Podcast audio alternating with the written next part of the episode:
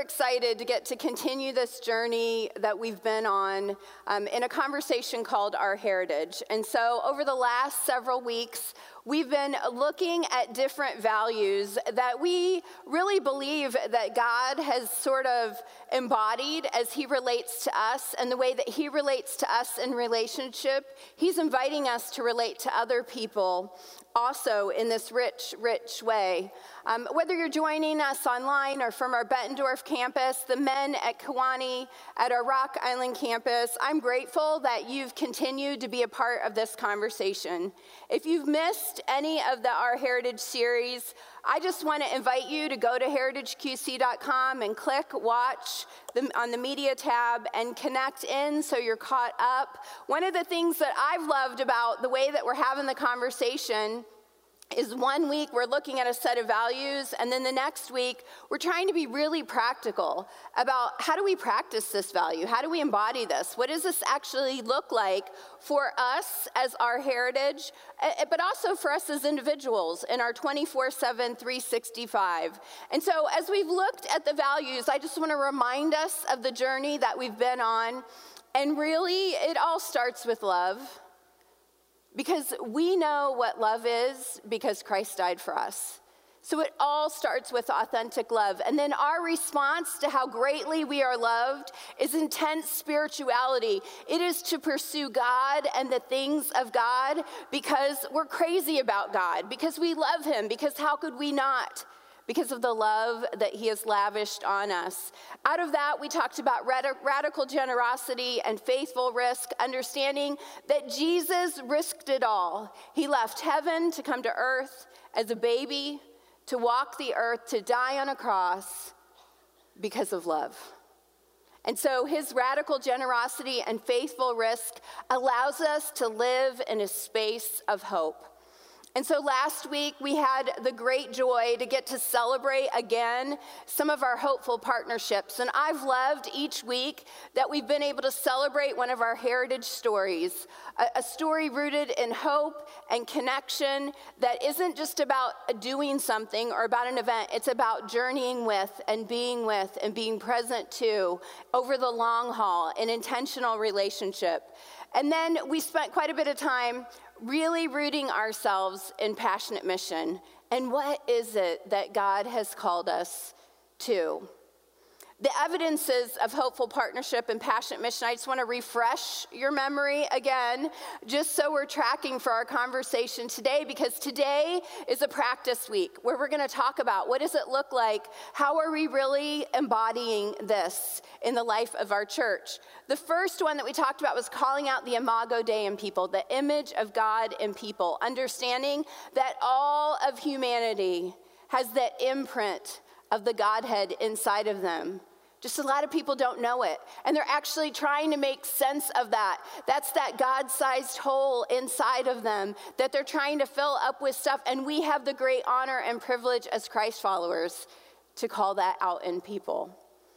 We talked about the importance of experiencing the power and fullness of doing life together, that we're more together than we are apart and our commitment to empower, enrich, and elevate others. And the way we really try to stay mindful of this is that we ask ourselves the question all the time who's the hero of the story? Understanding that in our own stories, Jesus is the hero of our story.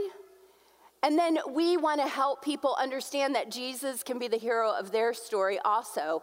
And so we try to get out of the way and, make sure that there's nothing standing in the way of people connecting to Jesus. And then when we partner with and when we connect to, we really want to elevate the voices of the people that we're partnering with and make them the heroes of the story as well. The evidences of passionate mission the, the first one, and we spent a lot of time on this, is the need to build bridges in intentional relationship. And, and when you look at the hopeful partnerships that Heritage is connected to, these are not relationships of happenstance or just, oh, I'm not really sure how that happened. We really believe that Holy Spirit has gone ahead of us in each one of our partnership connections and that there is a synergistic kingdom thing that is happening as we partner in intentional relationships. And my friends, that is the invitation that we all have to build relationships of purpose, of kingdom purpose. We're committed to seeing all people walk in true freedom and we strive to facilitate justice and reconciliation. And we looked at Romans 5 as we unpacked what reconciliation looks like, understanding that, that God's purpose is to reconcile all of humanity to himself. And that as people experience right relationship and are, and are reconciled in their relationship with God, they begin to heal and begin to have right relationship and be reconciled in their own hearts, in their own journeys. And then as they experience healing, they're able to then facilitate reconciliation outside of them and their relationships a circle out. And then as people, communities begin to experience reconciliation, well, now we start to get to justice where we go upstream and we're able to look at some of the broken systems that have actually created brokenness in people. My friends, this is the beautiful journey that we are invited to be a part of. Your first fill in, if you're following along in your note guide, is this. And I encourage you to look at your note guide. There's a lot of helpful information in there for you. But here's the, uh, here's the crux of what we're going to talk about today. And we kind of ended last week in this space. My brothers and sisters, we have been given the ministry of reconciliation. We're invited to get to be a part of it. And we talked about how that really just doesn't make any sense. And God doesn't actually need us to reconcile people, but He chooses to use us to be a vital part of the work of reconciliation.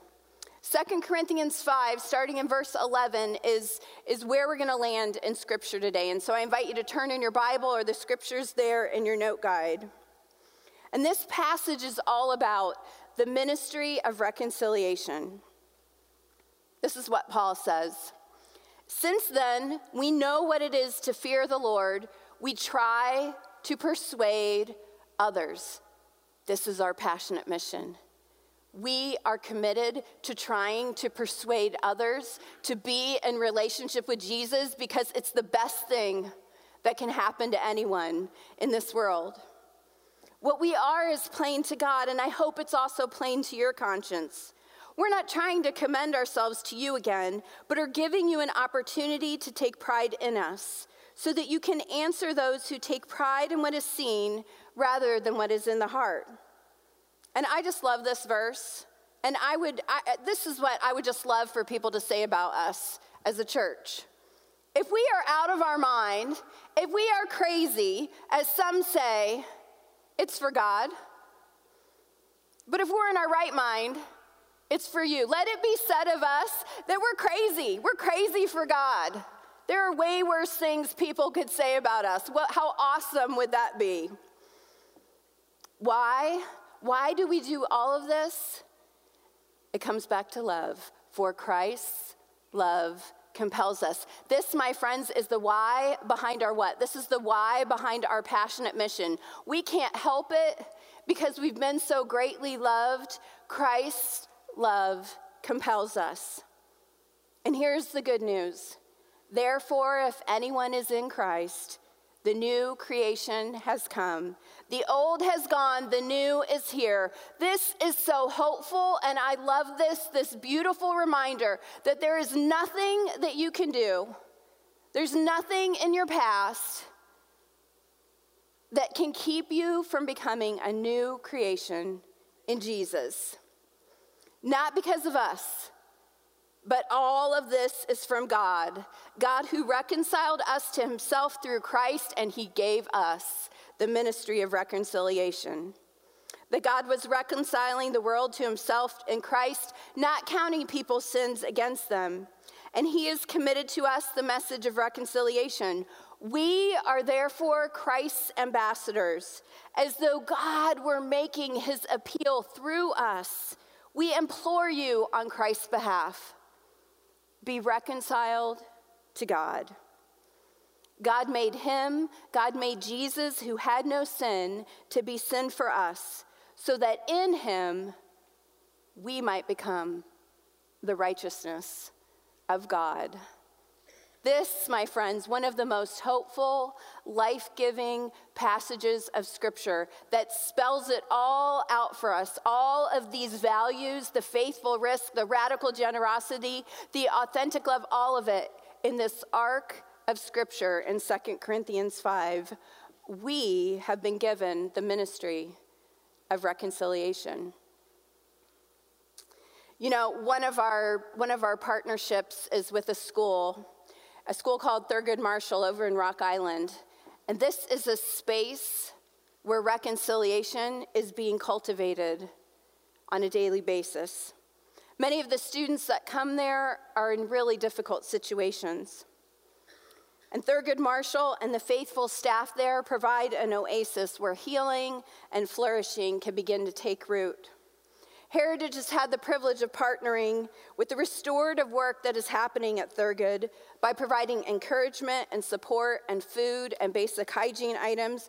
And ultimately, we just keep fanning that flame of hope that is already present at Thurgood, but just needs a little bit of encouragement to keep burning brightly. I am so excited to get to share a bit more of this story with you and introduce to you their amazing leader, their principal, Phil Ambrose. So let's watch this heritage story together.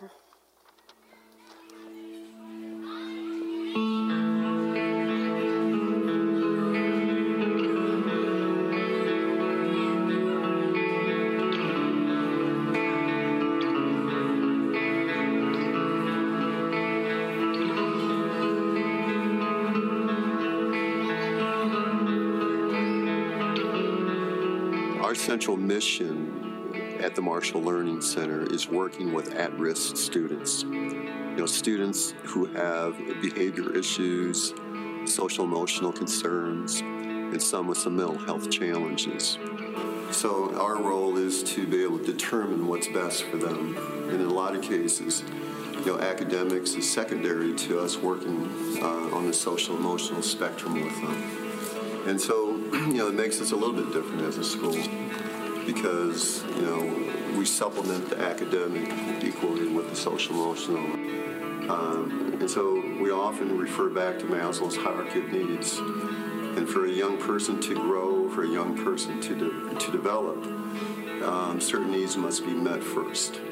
Um, and, and, so we, we see that every day in our building. We just take the time and try to get the chance to know the kids and learn and know their learning styles. Mm-hmm. So, um, as you stated, I did grow up in this area. I was raised in a single parent household with um, eight kids. My mom raised six boys and two girls by herself. So, I never let that define who I am and who I wanted to be. So, I use my story and my history to encourage the kids here to let them know that just because you had a rough patch in your life, don't allow that to dictate what your future could be. Yeah, that's awesome. So, what what's one of like a story that you have heard from one of your kids? Um, well, they like to say, Miss Robinson, you don't know what it feels like to not have lights on or to go without a meal. And when I explain to them, you're looking at what I am now and don't know my story of then. So once I tell them, you know, my upbringing and that yes, I have been without lights, and yes, I have seen my mom struggle, and yes, I have been without a meal, they accept me more because I am them. Um, our relationship with the church has um, been a most, I mean, I don't even know where to begin because it's, it's been so powerful yet impactful with um, the students that are in our building. You have the Marshall Market. The Marshall Market is that safe haven of some of these students that cannot or do not have the resources to have food.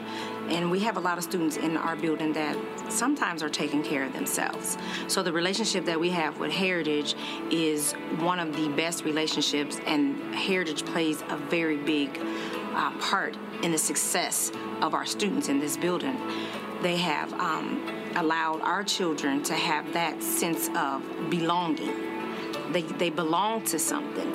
Yes, I know you got to come to school to get your education, but to feel like you belong to a family environment in your school, that within itself speaks value. So the kids not only come to school and get their education, they're coming to school and right in house we have all these available resources from Marshall Market. We have uh, Marshall Closet. We have the personal items, coats, hats, you know, um, uh, different people that they can talk to throughout our building. So it's it's a very powerful impact that Heritage Church has became basically took us under their wing and we try to lead in the best way that we can. Respect has been our school's foundation piece the past 12 school years and it really drives so many of the things we do in our programming and in relationship to our students and to their families.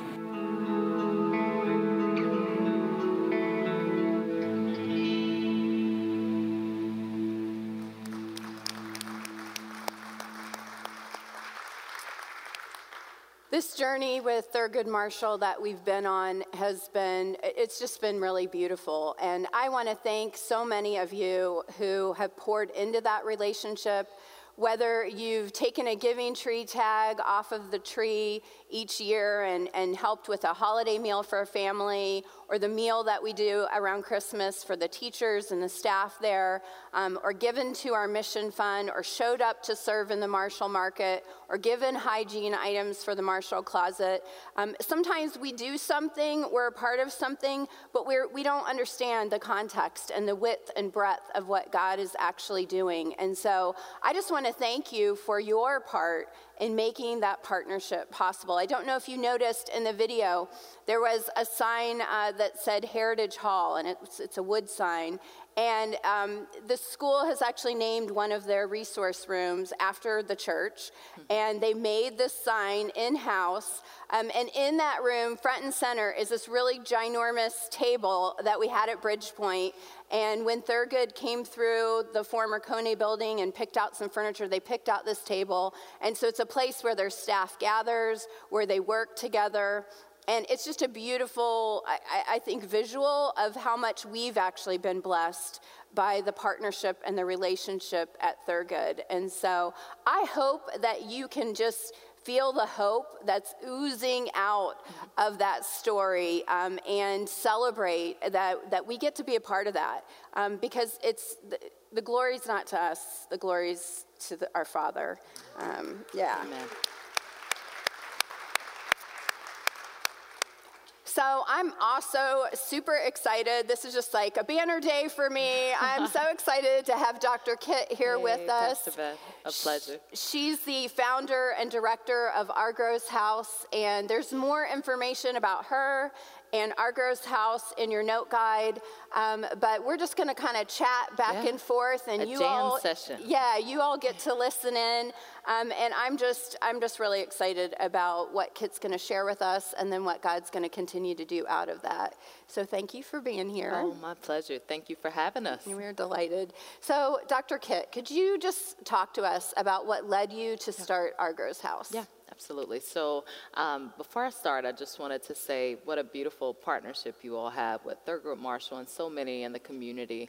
Um, I know with Argrow's House, um, a few, just a few weeks ago, the Wednesday Women's Bible Study group they came. Are you all in here, ladies? You all, some of them Oh here, my I goodness! Think, yeah. You all came and volunteered. There were about 20 to 25 women, and the house was full of so much joy. You all literally put labels on soaps, um, put candy in bags for children for Halloween, for our Halloween or harvest celebration, um, and even put together shelving in the basement.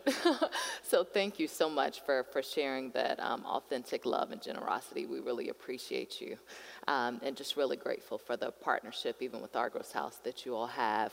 Um, but Argrow's House, uh, we started a little over a year and a half ago, um, based in Davenport, Iowa. Um, we are literally a healing house for women. We provide everything from domestic violence support group, therapeutic horseback riding, art therapy, um, and more for women and children healing from violence. We have a Bible study focused on healing from hurt. Um, and so we have the holistic services, um, but we also knew that it was important to empower women financially mm-hmm. when they're fleeing an abusive situation. So I'm actually a theology teacher and a chaplain. I teach theology at St. Ambrose, but at night I started going to soap making classes and bath bomb making classes and lotion making classes and got a mentor from the Caribbean where I used to live. Um, and I created a bath and body product company. Um, we call it because I am Christian and because all of the profits go to support um, the women that we serve. It's called a social enterprise, a Christian social enterprise. Um, so we have a bath and body product company. We're in 20 retail locations and have an online store, and our products are for sale um, after service as well. Um, so please do check them out. They're great Christmas gifts. Um, but how did all of this start? You know, a lot of people think that, okay, we started a year and a half ago, um, have, have grown in great strides because of the community support. So thank you, Heritage, for being part of our village and our community. Um, but it started really years ago when I was a, a young person. Um, I grew up, I'm from a small town in North Carolina called Mebane.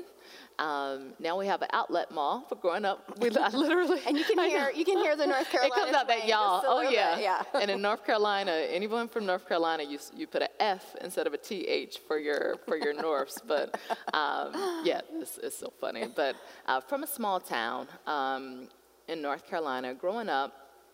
I saw a lot of abuse in my family. Uh, my grandma Argrow, who Argrow's house is actually named after, was in a very abusive marriage. Um, I remember some positive things about my grandfather, but I also remember when he would drink alcohol, he became very violent. Um, and so growing up, I would see the scars on my grandmother's neck, her arms, her body. Um, couldn't do anything as an adult now, I mean, as a, as a young person, as an adult, I can do something to help mm-hmm. other women in similar situations. Thanks be to God. Um, I know that if there was a place like Argrow's house for my grandmother during that time, and she had seven children, wow. you know, um, I know if there was a place for her and her children, like Argrow's house, she may not have been in that situation all of her life. Mm-hmm. And she married when she was 14 years old. Wow. Um, so that was, a, and he was 27. So that was a, a very huge, pretty much most of her life. Um, you know, continue to move forward at a young age. You know, I saw the kind of reality of violence where um, when violence is a part of a, a family system, right, unless you really fight to break that cycle, God intervenes, you find resources that can help you in that healing, the cycle will continue right. within that family, that cycle of violence. So I saw abuse with my sister and her relationship, seeing her literally face swollen, not being able to recognize her. Um, saw my brother take on certain abusive qualities. And so at the age of 14, I said, okay, there has to be another way, mm-hmm. right? So, I, so education became an outlet for me. I joined an organization called Students Against Violence Everywhere, became their spokesperson as a young person, um, and went off to college. Um, went to UNC Chapel Hill in North Carolina. Um, joined a program called Teach for America, became a teacher in Washington, D.C. Um, and I said, I want to do more. I know that there's still these realities of social justice and and injustice in the world. Um, and so I wanted to do more, started working with survivors of sex trafficking, um, and I still wanted to do more, so I joined the Peace Corps. Of course. Yeah, that's of course. That's what, young, that's what we do, do. you know, as, as, as young Americans. If we want to change the world, we join the Peace Corps. So that's what I did. So I packed my bag, got my sneakers and my t shirt, and I joined the Peace Corps.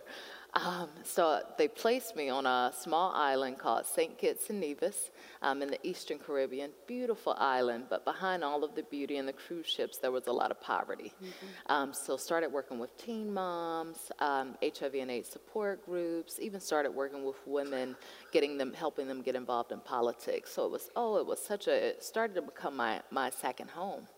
Um, developed such beautiful relationships that still to this day, you know, still um, connect with those relationships. And I take a group of people from my church every two years to serve as missionaries there. Um, and so, you know, was there for about a year. Um, and I had, even, even at that time, I was accepting my call to ministry. Didn't know exactly what that meant for me at the time, but I started teaching young people in the churches on the island Bible study and other things.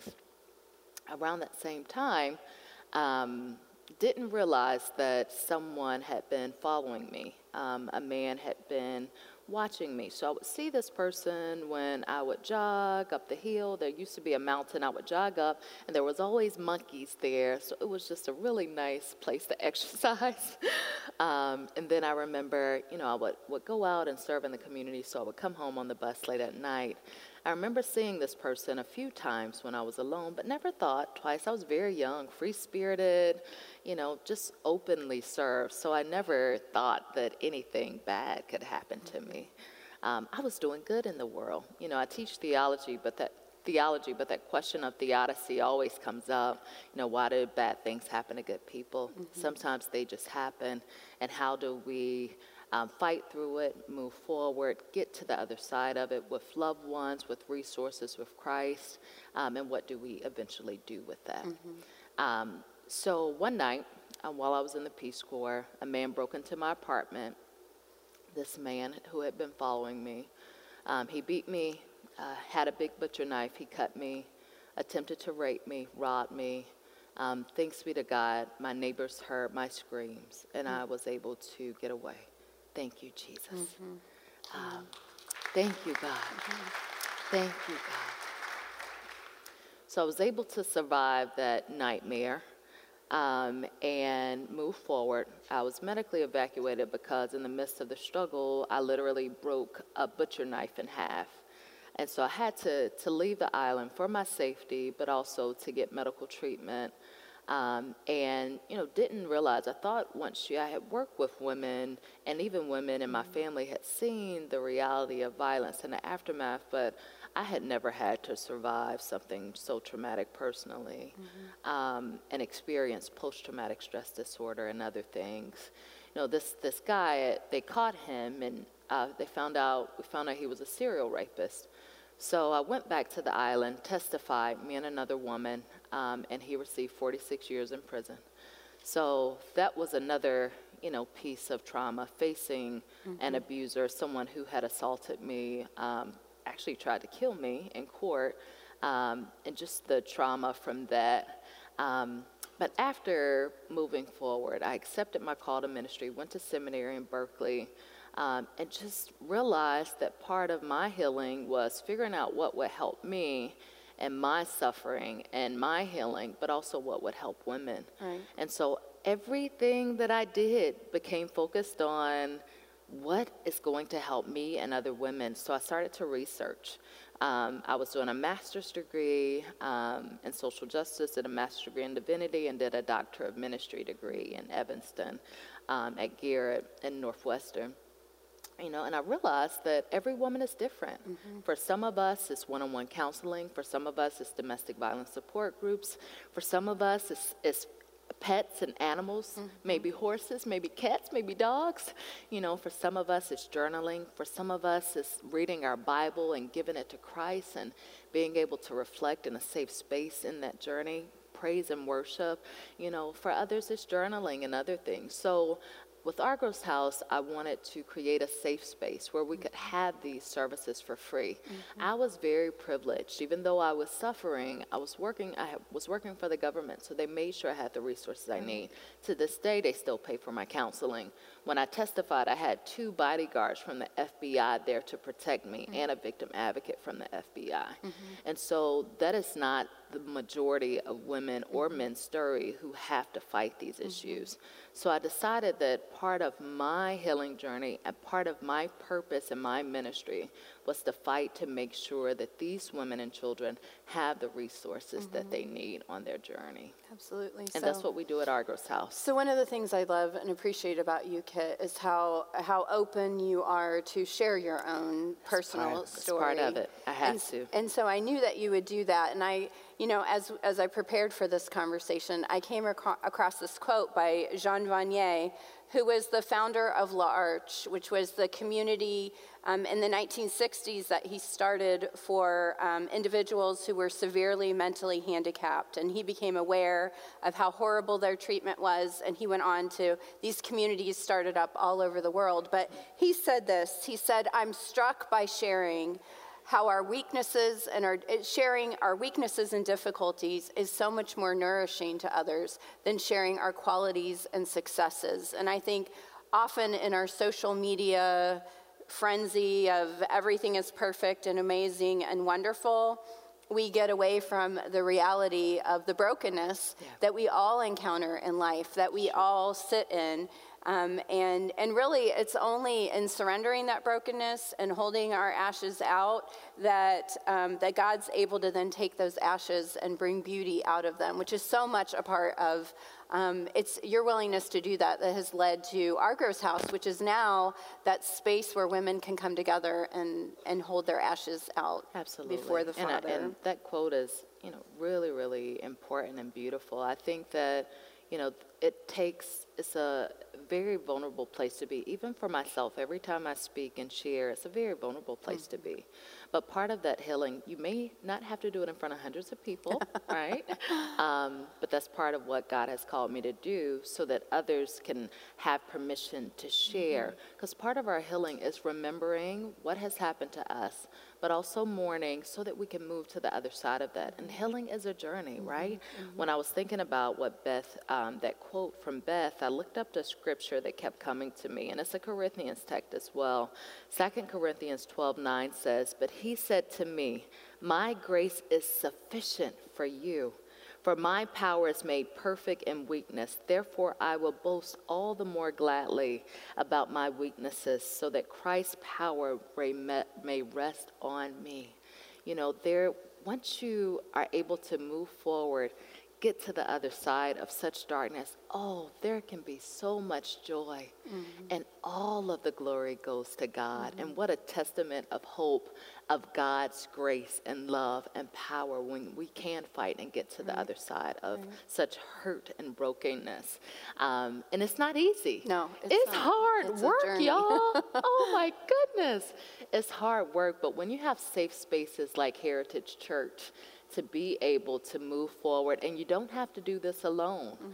oh what a what a good life and what a more healthy life it right, can be. right. So i think it's important for us to sort of frame um, some of the statistics around sexual violence because um, it is incredibly prevalent, and I think a lot of people don't realize it. Um, I think it's one of the things that a lot of women, because it disproportionately affects women, they carry, they think they're the only one, they have blame and shame and fear that they keep it inside. And so um, some of the statistics are that, that one in five women have been raped in their lifetime. These are US statistics. This is not worldwide, it would be even larger, the number, but I just wanted us to have a context that that, that 20% of the women um, in America have been raped and that one in three women have experienced some form of sexual violence. And so I want us to acknowledge as a church, and for those of you listening online, that, that when you encounter women, it, it, there's a high likelihood that this is part of their story, much more so than it might actually enter into your mind. Um, and then the reality that 91% of rapes and sexual assault victims are women. Now, this isn't exclusively mm-hmm. a problem for women, but it is primarily and predominantly, it affects women. Um, and so we want to just acknowledge in this space that if you're hearing this and you have been a victim of sexual assault or rape, um, we would love to connect with you and we're going to have some numbers at the end that you can that you can call and get help but we don't want women to sit in that space of trauma um, and fear and shame alone in that. We want to be people who say freedom is possible and healing is mm-hmm. possible. Absolutely. Um, but I wonder, Kit, if you could help kind of frame what does this statistic look like in the Quad Cities? Like, who are the women that come to you? Because I think we think it's pro- it's a very narrow spectrum of women, and in reality, you're seeing mm-hmm. Mm-hmm. all types of women yeah, coming in. You know, and I know you know, we talk about sexual violence, we talk about um, sex trafficking, you know, and we also talk about domestic violence. Statistically, I know one statistic that I had uh, pulled up: one in four and one in seven men, one in four women one in seven men um, age 18 and over in the U.S. have been the victim of severe physical violence by an intimate partner within their lifetime. So domestic violence is also a, a reality. You know, to think about um, rape, incest, molestation, as well as domestic violence, is that there is no age discrimination, there is no income discrimination, mm-hmm. right? So these realities are happening to people in impoverished, impoverished areas, people below the poverty line, you know, but people also who are middle to upper class income as well. Mm-hmm. You know, it happens to men and also women. So, you know, violence does not discriminate. You know, th- there's this reality, no excuse. You know, I think about my grandfather, right? um, I always say, and I, and I know from the work that we do, even from the guy who assaulted me, hurting people hurt other people, right? right? So the guy who assaulted my, my grandfather, he was suffering from something that made him drink all this alcohol to kind of mask certain things, mm-hmm. took his frustration out on my grandmother. You know, the guy who assaulted me, he had lost his mom as a teenager, joined a gang you know, connected to drugs and other things, you know, still no excuse, right? But but in the midst of all of that pain, regardless if you're in a household that has resources or not, people are hurting.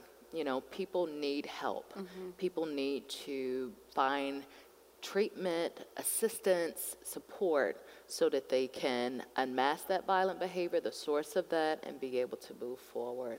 But it happens to people all genders, all ages, all ethnicities. Um, it does not discriminate, mm-hmm. you know. But but if if there is a reality and you know someone who is being abused or someone who is abusing, right? We're going to put up a, a, few numbers at the end. Yes. Um, you know, and I'm here as well. Pastor Beth is here. There are other people who are around who are ministers who also have these resources. We are here. You are not alone. Mm-hmm. Please reach out and we'll, we'll work to find you the resources that you need. So we actually uh, got connected through your husband, Dwight. Oh yeah. Um, he, Reverend Ford, is the pastor at Grace Church, and Reverend Ford and I have served on some community organization councils and things. And our husbands are friends yeah, and they connect meet regularly. like every couple months. Yes, yeah. they do. They stay connected. But he and I were talking a few years ago, and I I knew that Argrow's House was in the works, and I knew that we had um, a need for a place to refer women to. And so we've been able to refer women to Argrow's House from our church, um, from our work at Esperanza Center and the Legal Assistance Center. Um, and one of the things that Argrow's House provides that I think is somewhat unique is this social enterprise that's really a key part of empowerment. And so, can you talk about empowerment and what that looks like in the healing and recovery journey? Yeah. So, a couple things. You know, we um, we create these beautiful. I always say that hands that were once beaten black and blue are used to create something beautiful mm-hmm. in a safe place that celebrates who they are. You know, you would think that we were cutting diamonds in the in the kitchen in our small kitchen, you know, because throughout the day you'll hear, "Oh, look at that gorgeous soap! What a beautiful bath bomb!" Absolutely. Oh, that lotion is perfect, right? Um, you know, but it does something on the inside for mm-hmm. the woman that you know, has been told that she's nothing, that has been told that she's ugly, that she, you know, that she can do nothing related to bringing an income and supporting herself and, and other things. You know, we believe, you know, and Christ says that, God says that we are fearfully and wonderfully made, precious in God's sight. And we work to affirm that through our social enterprise, but, but also making sure those women are connected to the resources that they need, mind, body, and spirit.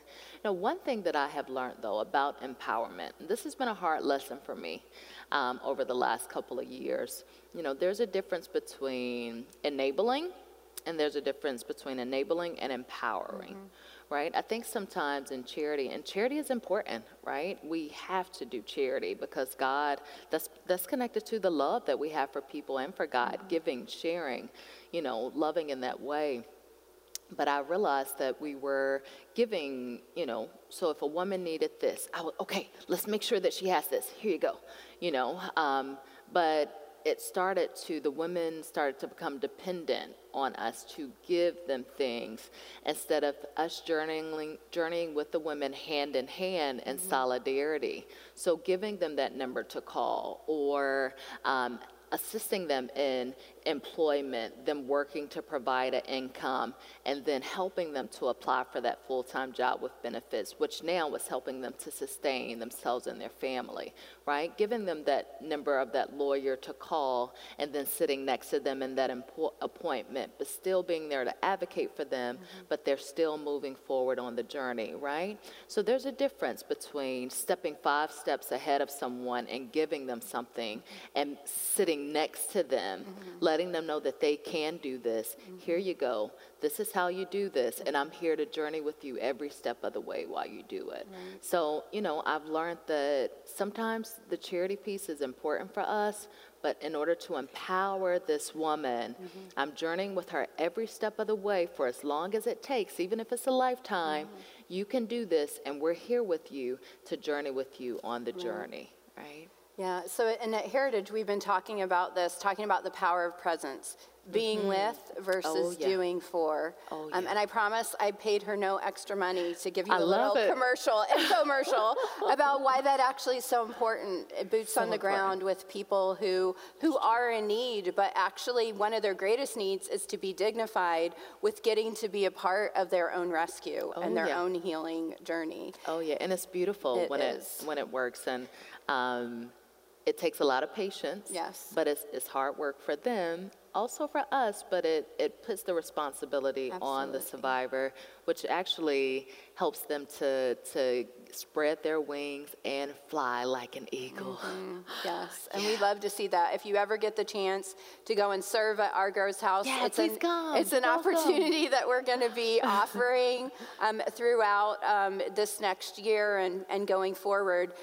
when you walk in, first of all, it smells wonderful, but I think more than even the wonderful smells that are present in the home is this just like overwhelming sense of hope and joy that pervades every single room and all of the spaces. So I know that the work can be challenging, and so I wondered if you would share with us a way that we as Heritage Church can pray for you and the yeah. work that you're doing. Yeah. Well, you know, yesterday I know we prayed about uh, capacity. You know, we were able to just about two weeks ago, we paid off our mortgage. Thanks be to yeah, God. That's a big deal. That's a really big deal. So actually, Heritage, you all were one of our sponsors for our gala, so thank you um, for contributing. But 390 people donated to pay off our mortgage, um, 18 organizations, including Heritage. So we were able to pay that off. Um, but you know, our goal is to grow our social enterprise. Uh, right now, we're in 20 retail locations. In the next three years, we want to be in 100 retail locations so that we can continue to grow, employ women, serve women. But really, today, what I want to pray for, there are a few women that we have been in communication with. Um, you know, on average, it takes us women seven times to actually leave a domestic violence situation, and that's if they survive, mm-hmm. right? And so there's several women that we have been communicating with that are going back and forth that you know, are on the cusp of actually going back to those abusive relationships because that husband is offering, you know, saying, making promises and other right. things for the sixth time, right. you know, right. and, um, you know, uh, that abuse, that cycle seems like it, it is going to continue, and I'm really afraid for them. Okay. So I ask that we just pray for these women, um, that God covers them, that God strengthens them, that God surrounds them with love, that they know that. Um, that they are precious in God's mm-hmm. sight, that they do not deserve mm-hmm. that treatment, and that they can survive without this mm-hmm. relationship. Mm-hmm. Um, so we just ask for strength for those yep. women. Um, so that they can enter a safe space for the rest of their life. All right. Well, we can pray about that right now. So let's do that together, church. Father, Son, and Spirit, um, we are grateful for the community that you model for us and the community that you invite us into. Um, and, and, and we thank you for the image of God that is implanted inside each one of us that says that we are valuable, that we are, that we are worthy, that we are worthy of, of being treated with dignity. And Father, I pray for these specific women that Dr. Kit is thinking of even right now.